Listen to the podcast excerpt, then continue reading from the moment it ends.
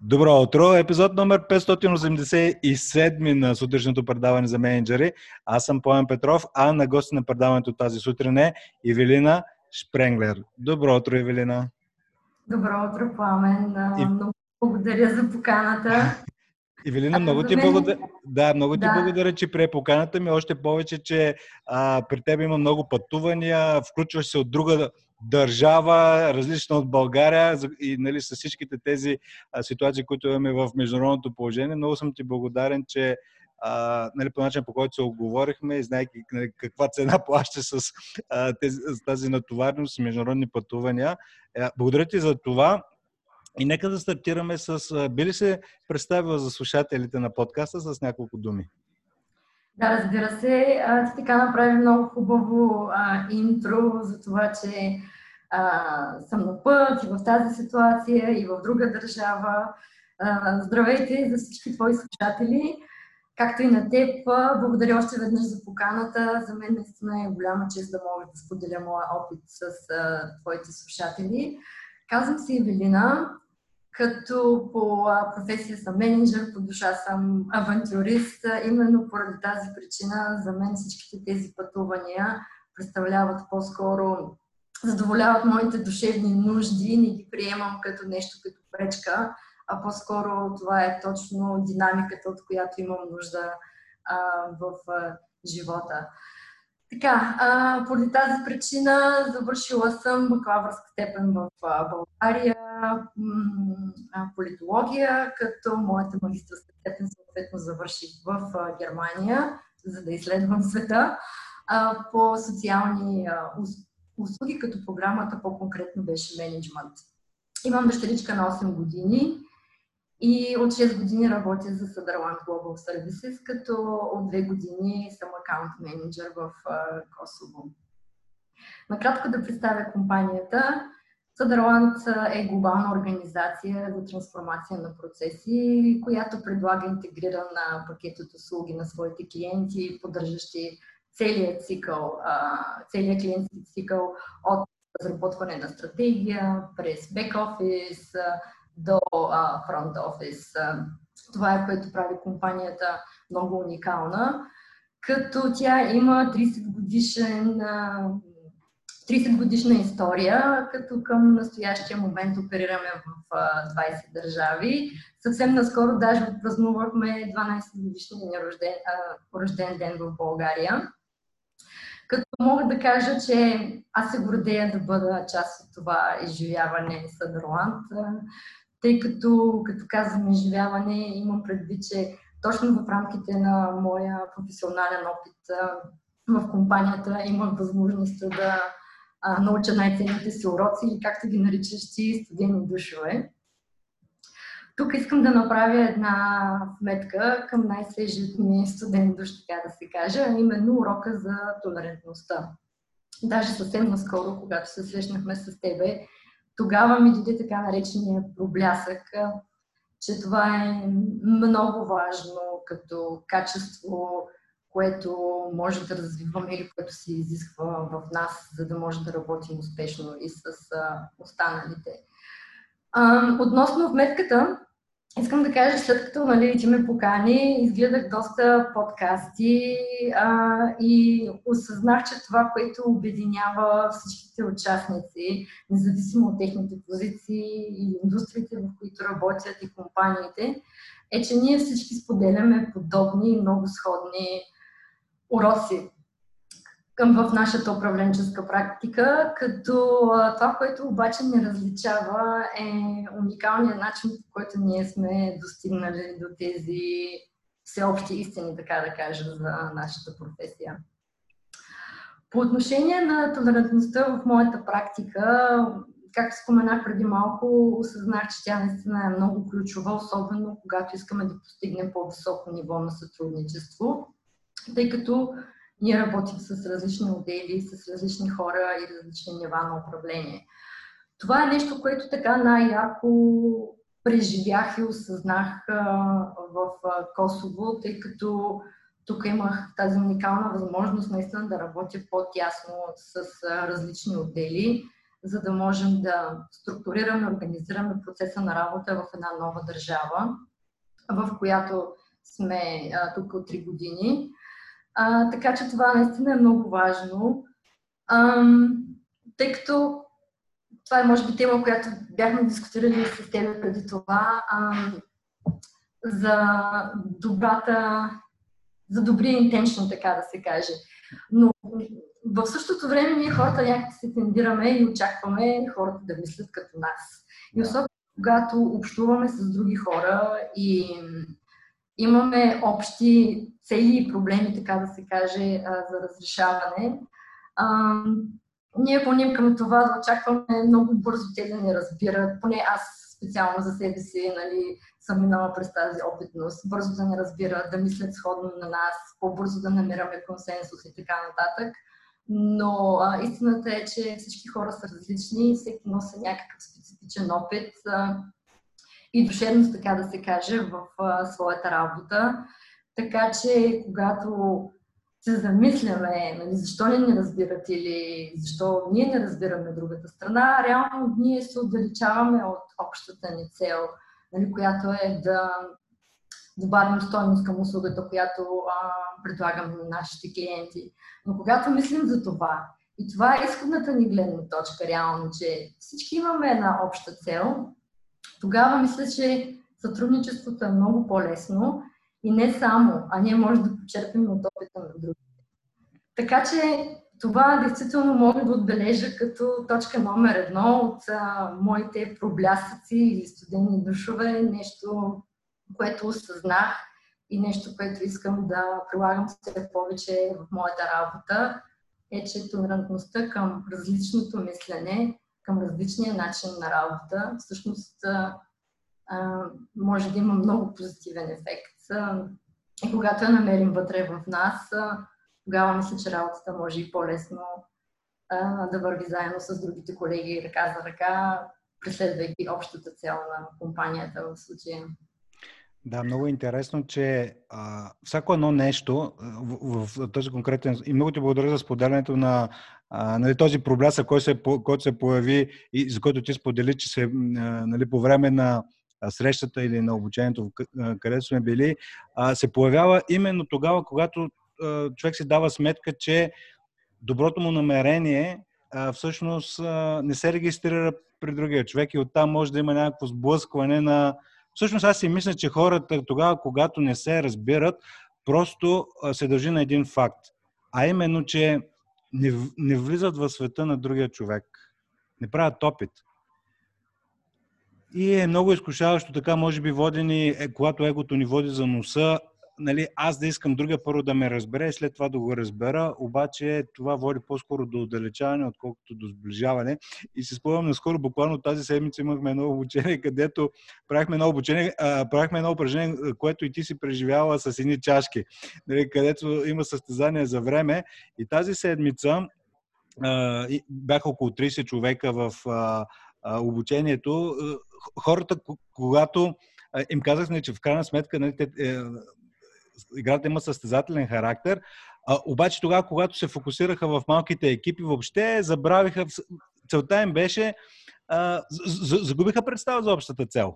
Тоест си почнаха едни, едни такива вътрешни конфликтчета и всъщност това е красотата, нали, обучението, да представи през формата на игра истинските неща, които се случват в а, екипната работа. И от тук въпроса, може би към теб, нали, който сега ми хрумва, е а, кое от твоята практика помага на хората да преместят фокуса си на внимание от микроцелите, т.е. от екипа, примерно хората, които работят с крайните клиенти, да, да влезнат в обувките на инженерите или на своите колеги, които са някъде по веригата нали, в обслужването на клиентите. Кое помага на хората да превключат фокуса от това аз да си свърша работата към това всички заедно си свършим работа, като нали, с едно лице към клиента?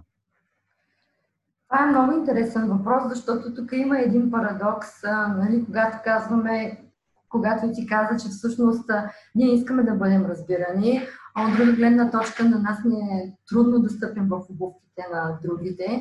И като се замисля, реално, когато работим с нашите служители, които работят пряко с клиентите, точно това изискваме ние от тях.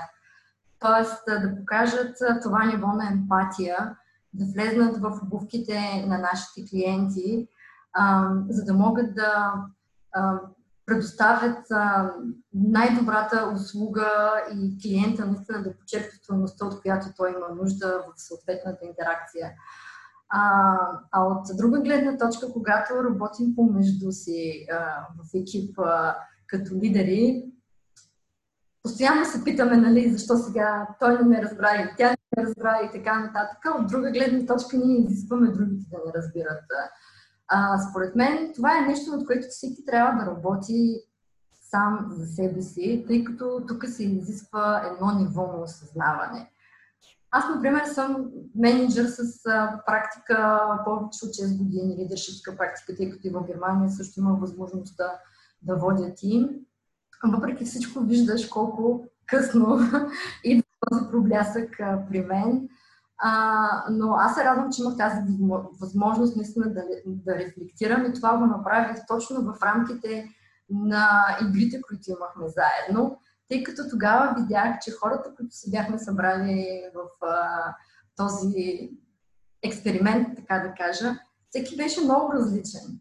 Всеки идваше от различен бранш, с различна опитност и така нататък. И разбира се, всеки иска да се докаже, сега ще измисля стратегията, ще направя това, ще направя това.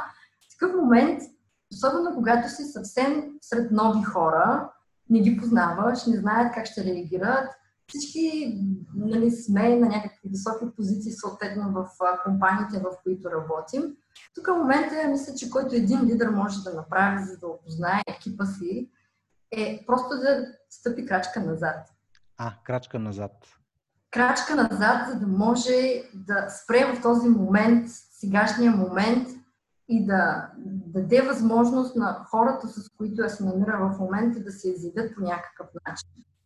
А, просто за да може да рефлектира а, как приема тази група от хора, как ги вижда, къде вижда силни страни в тях, да ги остави в някакъв момент просто те да покажат себе си, защото е много лесно да вземеш лидерството и да кажеш така и така и така, би трябвало да се направят нещата а, и да посочиш нали, пътя, по който си представяш, че може да се случат по най-добрия начин. Но точно тук е стъпва толерантността. Момента, в който като лидер дадеш крачка назад, за да дадеш възможност на колегите си в екипа а, да покажат себе си, да покажат силните си страни. Разбира се, ти можеш да видиш съответно и а, страни, над които може да се работи.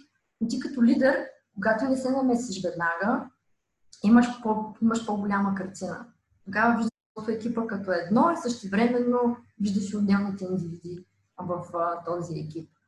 Това е което а, в момента бих приложила, тъй като не мога да кажа, че съм го прилагала до този момент а, за ефективна екипна практика, по-скоро имах друг експеримент, който си направих аз, когато дойдох в Косово, тъй като започнахме с...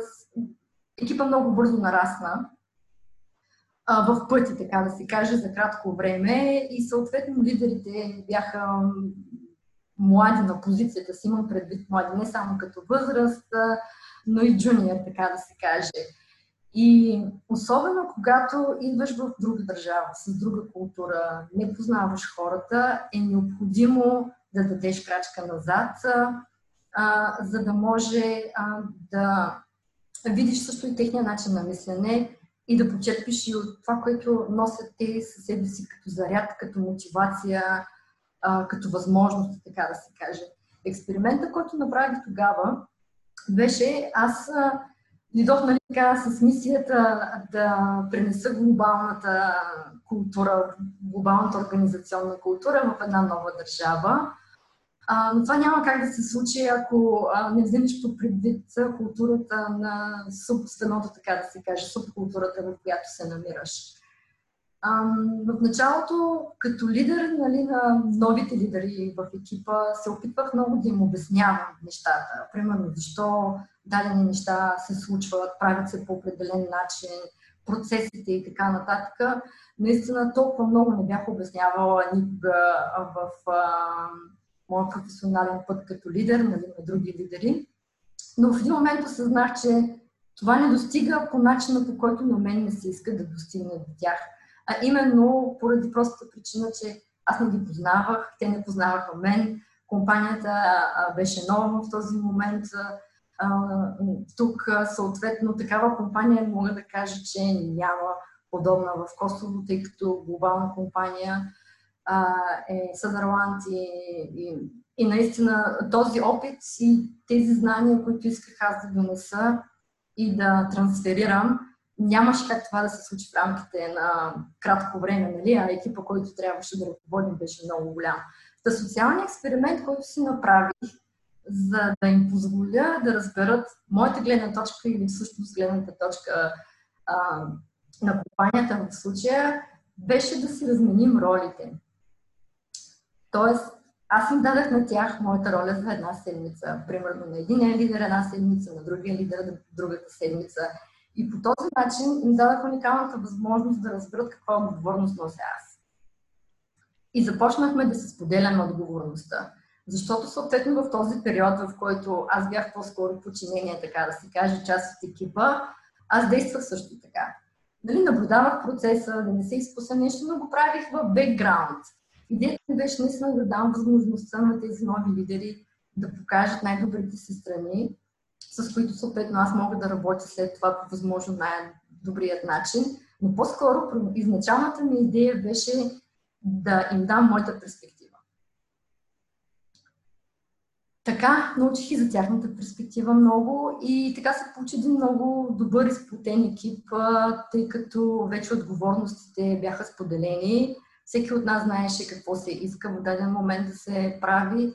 Съответно, аз имах възможност да разбера много повече за начина на мислене на хората от моя екип, докато в един процес по-скоро с задаване на въпроси или с сайт бай сайт е много по-трудно, но когато поставиш някой на определена позиция, в случая роля, тогава можеш да видиш много повече страни от този човек.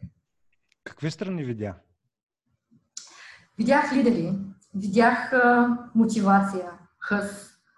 А, също така видях едно а, мотивация не само да, да се успее в работата, а по-скоро а, мотивация да се разшири също картината, така да се каже, да се види голямата картина, да се разбере как действат отделните механизми в целия голям механизъм а, в а, процеса.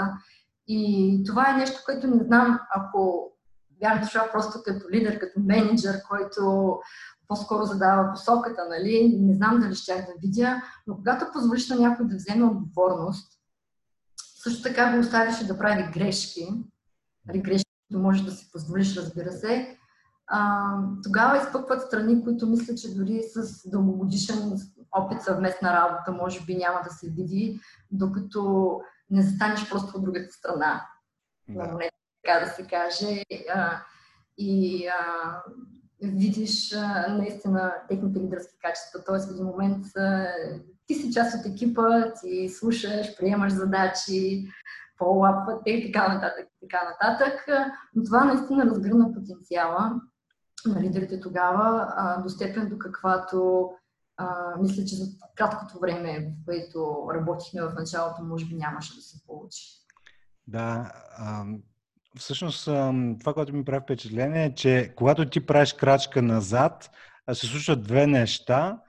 Първото е, че те усещат голямата отговорност, с голямата отговорност идва голямата мотивация да се справят, да оправдаят твоите очаквания, а може би и очакванията, нали, как ще се справят, а, нали, очакванията от колегите към тях, нали, искат да изпъкнат да се справят. А, това първото нещо, нали, че най- те усещат върху раменете си тази отговорност. А второто нещо, което и чисто физически е много интересно, е, че отдалечаването или стъпка назад всъщност ти помага да видиш по-отдалече тези злободневни, ежедневни проблеми. И, и аз съм така философия, че към който и проблем, ако добавиш разстояние или дистанция, а, тогава може да го решиш. Тоест малко по-отдалече, по-високо, дали по-назад, по-отстрани. Но тогава на първо място, чисто визуално, проблем изглежда по-малък, но и тогава може да видиш той какво му е отношението за, за обикалящата среда. Просто това исках да го обобща за слушателите на подкаста, че стъпката назад, нали, поне по начин, по който аз сега лавям основните нишки на разговора, на първо място а, дава възможност на хората да така да имат по-голяма увереност и да тестват и да проявят лидерските си качества, но също така на лидера или менеджера на екипа да видят малко по-голямата картинка. Тук се сещам за един цитат на Тери Прачет, който казва, че за да опознаеш човек не ти трябва време, а ситуация. И когато са труд, трудните ситуации, всъщност подчертават и показват чертите на характера. И дори има един такъв много интересен факт, че по времето на Първата, на Втората световна война, летците, които са управлявали тези големи самолети и изтребители, бомбардировачи, някои от тях са били на 16-17 години. Можеш да се представиш? А сега на 16-17 години а, какво се случва? Нали, сега да не влизам в такава позиция, в която нали, нареждам децата, но нали, сега проблема е, нали, че някой на 35 години, тъй като е интроверт, все още има проблем с излизането от вкъщи. А пък едно време на 16 години са управлявали и са воювали на фронта. Да, така е. И а, именно тази свобода, която можеш да имаш да изградиш и съответно, когато ти се даде свободата да разгърнеш себе си, а, е много ценно като качество. Нали? Имам предвид. То по-скоро не е качество а, за този, който а, получава тази възможност. А, възможност, да. Така че, да, това един от уроците, който научих конкретно тук в Kosovo, това беше нещо, което направих за първи път в моята практика като лидер, тъй като чисто така по характер обичам да взимам отговорността. Не от гледна точка на това, че обичам всичко да е под контрол, може до някъде и да е така, а по-скоро не се плаша от отговорността. За мен това е нещо, което а, идва също с характера, така да кажа, но ето, че е нещо, което може да се научи, докато преди това бях убедена, че отговорността е нещо, което човек се носи. Но когато дадеш на човек възможност да носи отговорност, несъмнено, рано или късно ще почне да я носи. Да. Ти работиш в среда, в която имаш три работни езика, отделно нали, много езици, с които се обслужват към клиент, а, и, се работи с клиентите. Кои са основните уроци от а, тези години, които имаш в тази а, мултикултурна среда за хора, т.е. ако един и вероятно идват нови вълни с хора, които се присъединят към екипите. По отношение на тази, тези културни различия, кое, кои са основните акценти, върху които а, акцентираш, когато е важно човек нали, да има в предвид не, не само човешките, но и междукултурните различия, тогава, когато трябва да работи с а, и по-скоро в такава среда, мултикултурна. Уважението е много важно. Уважението. Уважението към културата, както и уважението към човека. Например, аз мога да че когато дойдох тук в Косово преди две години, а, първото, което направих е да науча две-три фрази на албански, нали, на езика а, на моите колеги. И дори да не знаех дали ги използвам правилно в контекст или не, определено това беше здравей, как си и така нататък. А, постоянно ги казвах, поздравявах хората по този начин. А, и видях, че това се приема много топло от тяхна страна, че един чужденец дошъл при тях а, на менеджерска позиция, държи да ги поздрави на техния език. За тях това е уважение, знак на уважение. Така че това беше първото нещо, което направих а, и бих го направила отново и отново, ако се сблъскаме с други култури. Също така, отвореност към хората. Тук в Косово са много по-различни, отколкото в България. Нали, всички сме балкански държави, така да се каже. Тук и сме топли хора, но а, е по-различно. Тук, например, а, фамилните връзки са много силни. А, и точно поради тази причина и това, което имаме като екип тук, ние го наричаме семейство, ние го наричаме family. Защото хората, с които работя, те всеки ден са щастливи да дойдат тук, за да видят тяхното семейство, което се е формирало тук. Именно това е културата, уникалната култура, организационна култура, която имаме тук. Нали, тя е един хибрид от корпоративната култура, глобалната култура, заедно с местната култура. Така че уважението е на първо място, също така и отворените врати. Това също е нещо ново в моята практика, но го направих веднага в момента, в който дойдох. Вратата ми е от тогава отворена за всеки, независимо по какъв въпрос или по какъв проблем. Ако нямам възможност, разбира се, в настоящия момент да говоря с човека, нали ще го помоля за 5 минути да ме изчака или после ще отида ще кажа, искаше да поговорим. Но това е, че искам да им дам възможността да се чувстват, че по всяко време могат да дойдат да говорят, било то с мен или с другите лидери. И това е нещо така друго уникално, нали, което създадахме тук заедно. Като за мен това пак е част от уважението, така да кажа. Също възприемчивост. Те са много тясно свързани нещата, но именно да възприемеш, че различията всъщност са нещо, което може само да обогати твоята лична култура. А, и дори в някакъв момент, в който мислиш, че тези различия по-скоро а, може да възпрепятстват работата ти, в момента, в който преодолееш този начин на мислене и тези различия, преодоляваш себе си. Именно това е уникално на а, работата в мултикултурна среда. Значи на някакво ниво всички сблъсъци всъщност не са с хората около теб, а са с собствените предразсъдъци, с собствените слепи петна, с собствените вътрешни прегради на толерантност, нетолерантност, отвореност, неотвореност. И в център всъщност може би на развитието на това добро лидерство е човек да опознае себе си и собствените си вътрешни прегради. Да, това е нещото, което най-много ценя от а, моята опитност тук в Косово, а, защото имах тази възможност, нали все още а, съответно уча нови неща, че а, идвайки на друга земя, така да кажа, сблъсквайки се с а, друга култура, това, което реално аз постигнах сама за себе си е едно обогатяване. Това е, може би, най-безценният ми опит до този момент в моята кариера.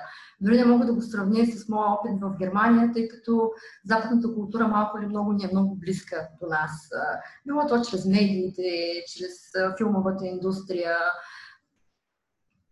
нали, аз там живях доста години в, в в Германия, но тук това, което изживях, чисто като културно, личностно израстване, е уникално. Незаменимо. Говоряки за личностно израстване и обогатяване, какво означава за теб богат живот?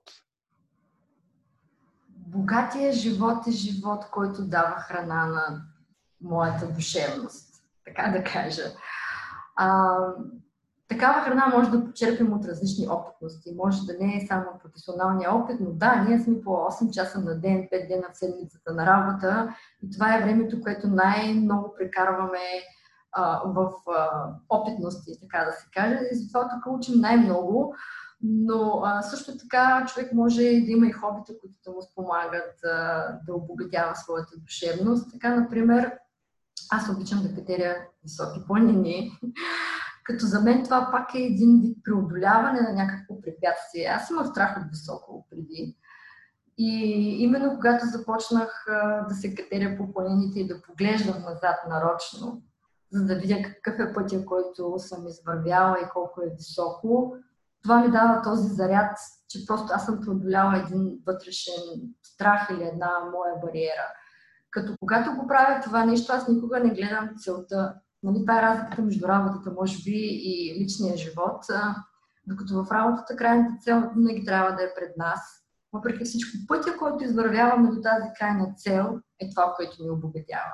Не целта сама по себе си. Всички хора, които срещаме, всички трудности, които преодоляваме, било то с тях или вътрешно в нас, това а, обославя нашия опит и ни, оформя, и ни формира като хора. Също и в хобитата, когато изкачвам някакъв връх, вкъщи всички се притесняват, дали ще се върне и така нататък.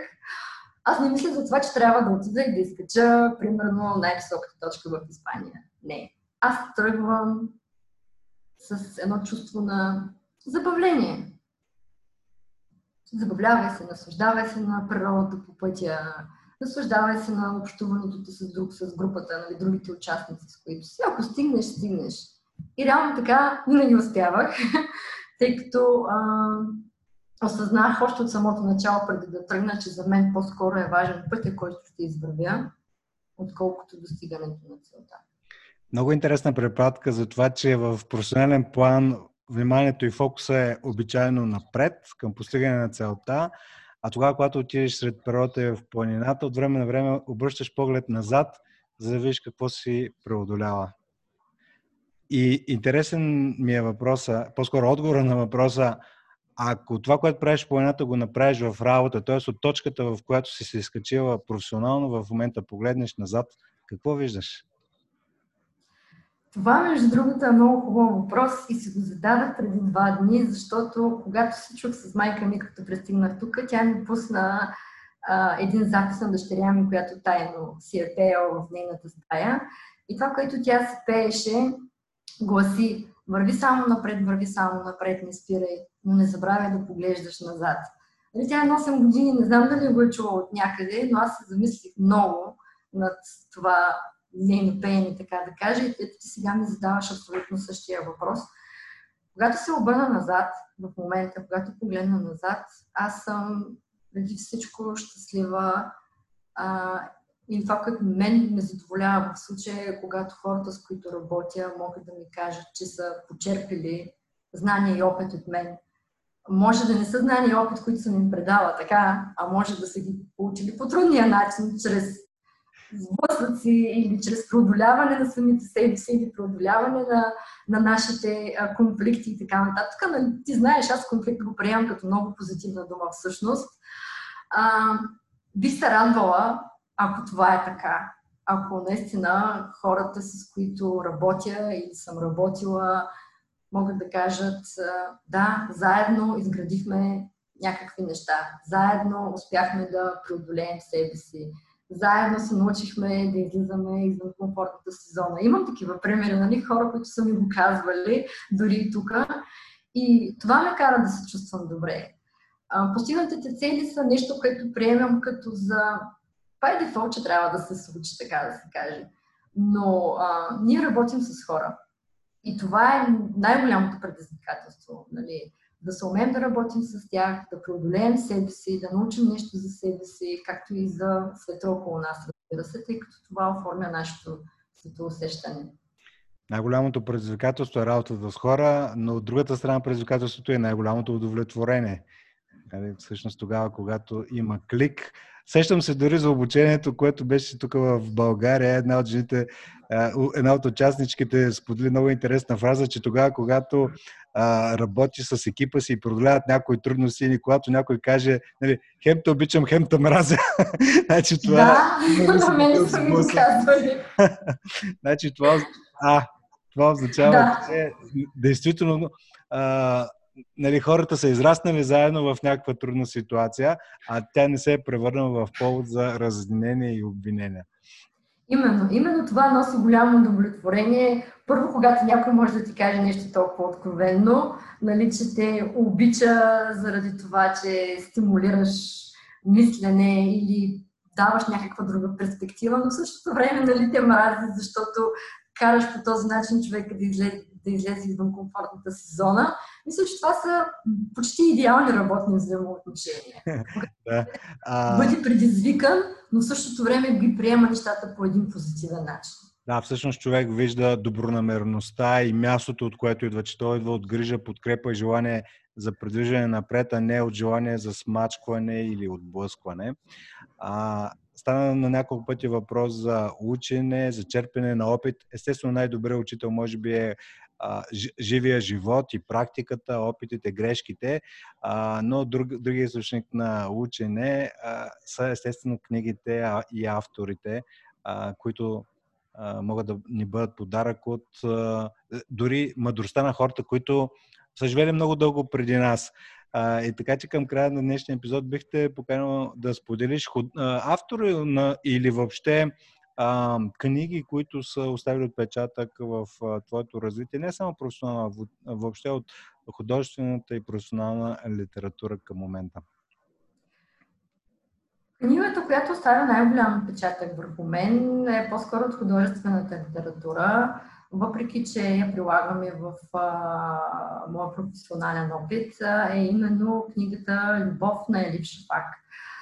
Ам, тя няма нищо общо, разбира се, с сферата на работата, с сферата на работата ми, но там научих а, един ценен съвет за самата себе си, а именно, че когато а, работиш с хора, колкото и професионално нали, да работиш и професионално да искаш да изглеждаш, все пак отсреща много по-лесно ще те разберат като човек и като лидер, ако отвориш малко себе си, чисто в а, емоционален план. Тоест, а, когато отдадеш любов а, в смисъла на това да не се страхуваш да покажеш твои силни и слаби страни, а, и а, по този начин даваш възможности на другите да ги изявят. Тази книга я почетах малко преди да дойда в Косово. След това, продължение на 6 или 7 месеца, аз не бях в състояние да прочета друга книга, понеже още рефлектирах тази книга. Трябваше ми време да спра да мисля за нещата, които а, ме докоснаха от нея, за да мога да почна да чета други книги. Та, това беше нещо, което приложих тогава, още като стъпих тук, е именно да се отворя една идея повече към хората, да покажа себе си от човешката ми гледна точка, не само от а, позицията си на менеджер. И по този начин споделянето на хубавите моменти, които сме постигнали заедно, някакви цели, да речем, а, става много по-лесно и по-приятно. Тогава нали, празнуваме, така да се каже, победата, постигнатата цел заедно. А, също така, моя заряд, който нося аз, нали, моята лична вътрешна мотивация, а именно страстта ми към това, което правя, много по-лесно се разбира и от останалите и съответно те също не се страхуват да изкарат наяве техния вътрешен механизъм, който ги държи мотивирани. Та, това е нещото, което научих, именно да споделям страстта си към работата. Е, към работата, е. към хората, защото в крайна сметка ние работим с хора.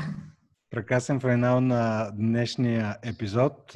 Евелина, много ти благодаря, че беше гост на предаването тази сутрин. С това послание от тази авторка, която мисля, че е от съседна Турция. Точно така. Е, чудесно. Значи, много се радвам, че имаме и нови автори, които за първи път всъщност се биват споделени и препоръчени в подкаста. Много ти благодаря още веднъж. Пожелавам ти успех с всичко, което се захванеш и до нови срещи. И аз ти благодаря, Пламен. Мерси на теб. Чао. Чао.